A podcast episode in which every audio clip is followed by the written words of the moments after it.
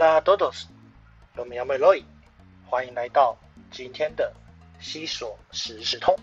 这个呢是一个新的系列，会和大家分享一些不一样的观点，让我们透过台湾的话题、西语世界的新闻以及全世界的趋势，让我们来聊一些看到这些故事与西语世界的一些连结，还有我个人的一些想法。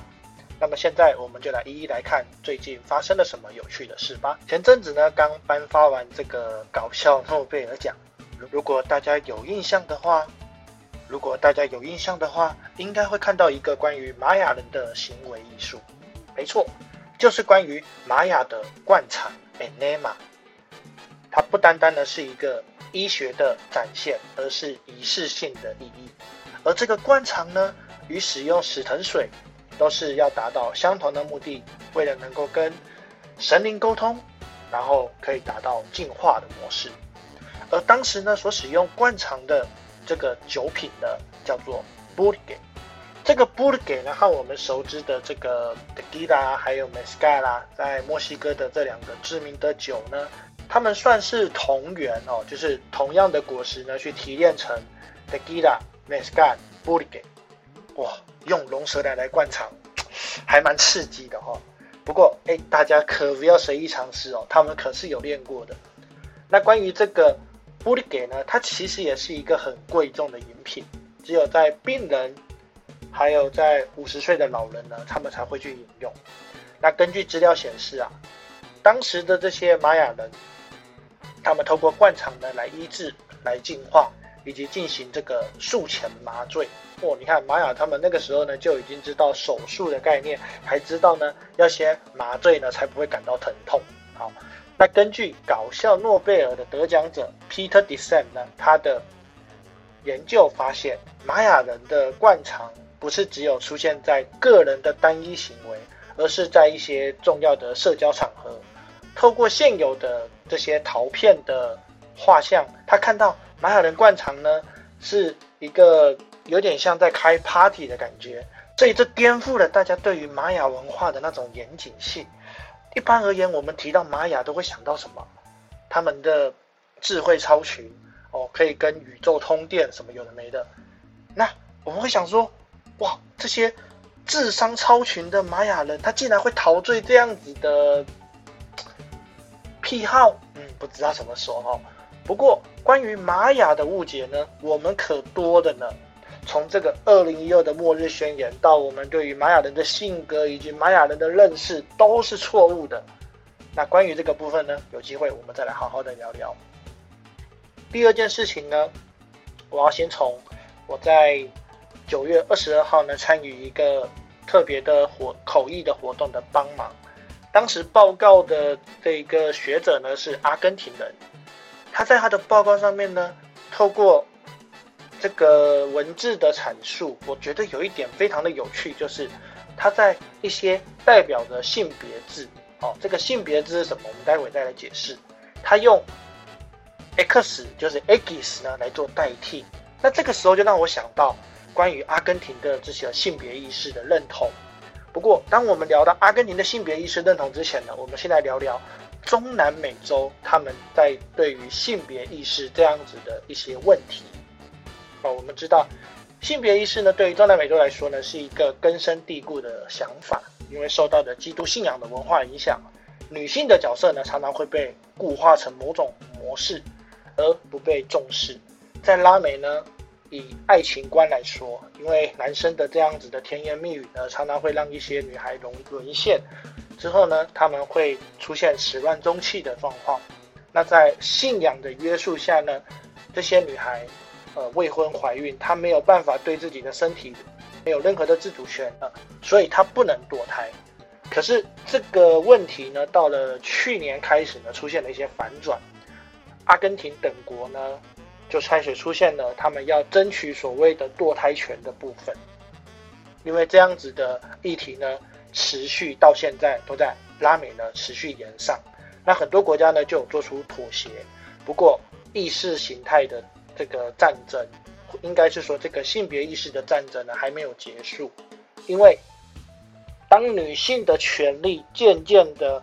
与男性的权利走向平等，对于拉美来说，这是一个很大的进步。可是随着这个时代还有世界的趋势，出现了这个 LGBT 的族群，很多国家呢开始要去想要怎么去面对这些族群的存在。对他们来说呢，这个看他们的本身的文化信仰呢是一个很大的冲突，所以很多国家正在调试。那话说到这里啊，我在观看这些相关的文献的时候呢，我发现一个很有趣的一个文化。在墨西哥的一个小镇呢，它有一个所谓的第三性文化，叫做 muhe，它不是母黑哦，它是 m u x a m u x e 哦。那关于这个 muhe 的介绍呢，呃，有一个人类学家呢，他的诠释我觉得还算蛮完整的。他说，muhe 呢，他们不是同性恋，也不是跨性别者，他们是男人中的女人，女人中的男人。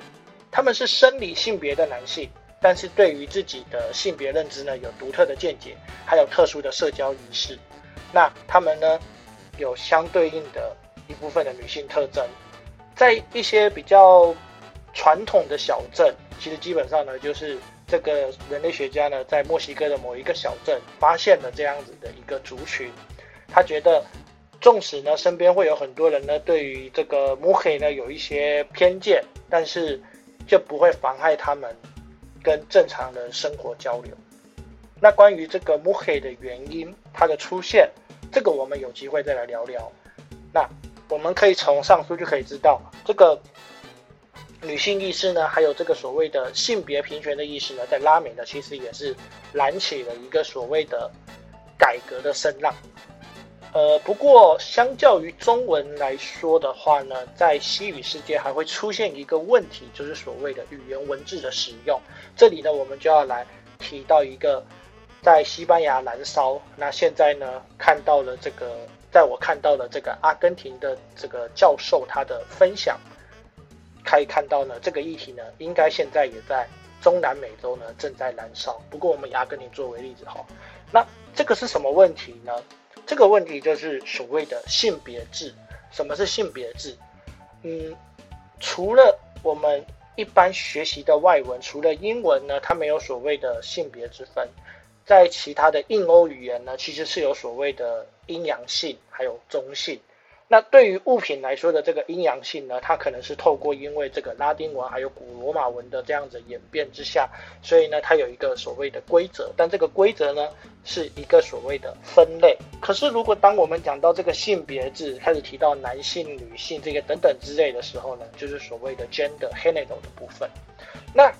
到底西文为什么会跟这个所谓的性别议题绑在一起？原因就是因为西文的文法还有这些性别字的出现。例如，当如果我要讲一个男孩就是 Nino，一个女孩就是 Nina，但如果我要讲一群男孩 Los Ninos，当我讲一群女孩 Las Ninas，这都没有任何问题。问题来了，如果今天人群中有男有女，请问你要使用 Ninos 还是 Ninas 呢？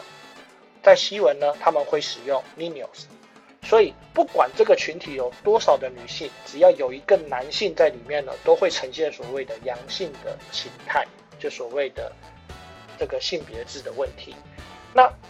对于这些呃性别平权意识的这些推崇者来说呢，他觉得这是一个对于语言文化的启示，所以呢，他们想要去做一些更动。但他们这种中性语言文化呢，他们想要做这样子的跟动呢，对于这种语言纯化主义者呢，是感到非常的震撼，然后也是非常的愤慨的哦。被认为是西班牙语的守门人的西班牙皇家学院 （Real Academia Española） 哦，相较于我们的教育部，在一份二零二零年的报告中呢，他阐述呢，哦，这些中性语言者呢，他们是试着提出一些字呢，想要去。弥补这个性别制造成的这样的落差，例如用一就是西文的 a，还有就是我们习惯用的这个小老鼠 at 以及 eggies，然后他要去代替呢原本性别的 o 跟 r。那对于这些中性语言者所提出来的这个概念呢，对皇家西班牙文学院来说呢，他觉得这是一个西语词法中的异类。那这个问题呢，回到了阿根廷。我个人的观点，我觉得阿根廷呢，它可能在这个议题上接受度可能会比较高，相较于西班牙来说。为什么呢？因为这跟阿根廷它本身的这个国家的政治有一些关系哈。阿根廷呢，他们虽然是很保守的宗教主义的国家，甚至呢，在这个国家呢，诞生了第一位非欧洲的基督教的基督信仰的主教，就是圣方济 （San Francisco）。但是呢，这个国家呢，同时呢，也通过了关于堕胎的这个权利，以及也是中南美洲呢。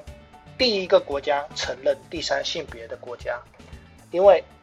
这个阿根廷的总统呢，他本身有一个孩子，就是非二元性别的变装皇后，所以呢，他为了要支持自己的孩子呢，当然在这种性别议题相关的部分呢，他是处于比较我们讲的比较左派、比较进步派的部分。那甚至他为了要表现出他的这种支持。他把自己的执政联盟全民阵线 （Frente de Todos） 那个 Todos 的 O，他改成了太阳，改成太阳呢，当然就是为了要做这个性别制的区分。还有就是太阳也是阿根廷的国徽。不过在这个语言跟性别的认同上呢，虽然说阿根廷可能接受度会比较高，但是中性语言者跟这些纯语言者呢，他们之间一定会有一些冲突。那这个是我在。一个报告里面呢看到的一个观点，这个观点还挺有趣的，因为我们在中文呢比较不会有这样子的概念，除了文字导致的意象，或者是文字所传递的意识，这个可能又跟我的论文有一些关联。来跟大家聊聊为什么有些人不能接受这个同性婚姻的主要的原因。不过这个扯得有点远，我们之后再好好聊。接下来第三个是，就是呢。最近台湾有一个新的影集，就是《台北女子图鉴》，因为它剧中呢有出现很多的刻板印象，还有这些歧视，导致呢这出剧呢它就是持续延上哦，每天都会看到新的话题出现。那我看完了这件事情的发生之后呢，呃，我自己没有什么太大的感受，因为我同时呢又看了另外一篇文章呢，就是在中央社呢，它出了一篇文章呢，在讲这个西班牙人的这个午睡的习惯。我突然呢就把这两件事情做了比较，看起来好像没什么相关点，但是我突然在想到一件事情，我们在台湾，我们对于某一些文化呢会有无意识的歧视，我们不要讲中南美洲，对于东南亚的文化呢，其实我们也会有无意识的歧视，啊，像之前呢有人在这个选举证件呢就讲出了一些比较让我们听得非常啊不悦的话，那。东南亚都这样子的，中南美洲更不用说了。为什么呢？因为中南美洲呢受到了媒体的渲染，还有就是特地的主流媒体意识以及全球的意识的灌输之下呢，而让我们对中南美洲以及西班牙有一些比较不好的观感。举个例子，当你提到西班牙，你会想到什么？啊，大家无时无刻大喊 “ole ole”，跳着弗拉明戈。但事实不是如此，因为弗拉明戈就要在安达卢西亚这个区域。是跟西班牙完全没有关系，因为这是吉普赛人的文化。还有，他们喜欢足球，对，这个是没有错的。以及非常的懒散，非常的懒散的原因，可能就是因为西班牙曾经是在欧洲的行列哈。可是呢，西班牙现在为什么会成于观光圣地呢？这个也和美国的文化输出有影响。不过这个就牵扯到一点点的小历史。暂时我们先不讲，有机会再来聊聊。好，我今天开了好多话题，好不管。接下来呢，我们来聊聊这个拉美的部分哦。拉美的，我们知道嘛？受到这个美国文化不断的输出的渲染呐，所以拉美的认知就什么很混乱呐，这里的人很不上进呐，毒品呐，然后这种呃性开放啊等等之类的，就是一些比较负面的观感。那提到拉美呢，哦，很热情，之后都是这些比较复杂的情绪。在我们熟悉的文化，例如说这个台北少女图鉴的出现呢，它有一些歧视的内容出现，我们会觉得愤慨。可是当如果呢，我们把这样子的有色眼镜呢放对应在某些国家啊、某些文化，我们会突然对于某些国家，例如说像美日呢，我们的观感就会比较好一点啊。东南亚、中南美洲啊，有些国家呢就会比较没有这么的好。那这个其实就是会导致一些冲突跟矛盾的发生。既然我这个频道呢是在分享中南美洲及西语世界的有趣的地方，所以呢，我就是要来破除大家这些不好的想法。所以呢，我们就先从这个西班牙人的午睡开始，也来跟大家分享一下，到底中央社这篇文章呢，它主要在讲什么内容？哦，西班牙的文化，一般人可能有，如果对于西班牙有认识的话呢，就会知道两个重点：fiesta 跟 siesta。关于 fiesta 的部分呢，这里我先不讲，我们先讲 siesta。siesta 呢，就是所谓的午睡文化。这个午睡文化呢，它的这个文字是从拉丁文演变来的，叫做 sesta，原本是指日照时间的第六个小时，源自于古罗马人呢，把白天呢分成十二个小时，到了第六个小时呢，就是要停工休息。不过，西班牙人的午睡文化呢，其实没有让他们有得到充分的休息，顶多在假日的时候呢，可以好好的享受所谓的午睡时光。为什么呢？你想想，在企业，呃，这个公司要求你一定要午睡，你只能趴着，走出去外面没有什么东西。那你趴在那里睡两个小时，你精神会好到哪里去吗？我想大家经验，曾经在公司趴着睡，然后在这个下午的时段就会叫起来上班的那个感觉是非常痛苦，你就知道睡了两个小时的西班牙人更痛苦了。第二件事情。因为你两个小时都在午休，所以发生什么事？你的上班时间会被拉长。所以其实对于西班牙人来说，他们根本没有从午睡中得到任何的收益。那为什么西班牙会有这样子的午睡文化呢？其实西班牙会有这样的午睡文化，跟他们的文化环境、还有地理、政治、历史是有关联的。先谈到它的自然环境。西班牙呢，其实地处地中海，地中海的气候呢，其实我们都知道非常的舒适宜人。可是，啊，随着现在最近这个，不能说现在这全球暖化，而是西班牙它本身呢，拥有平原的地方是不多的，很多地方都是荒地荒漠。那基本上呢，你在两点到四点的这个时间点，尤其在马德里，连个草都长不出来的地方，你在两点到四点呢？诶，你要出门你可能会热死，所以不得不呢留在自己的家里休息午睡。加上西班牙人非常重视午餐，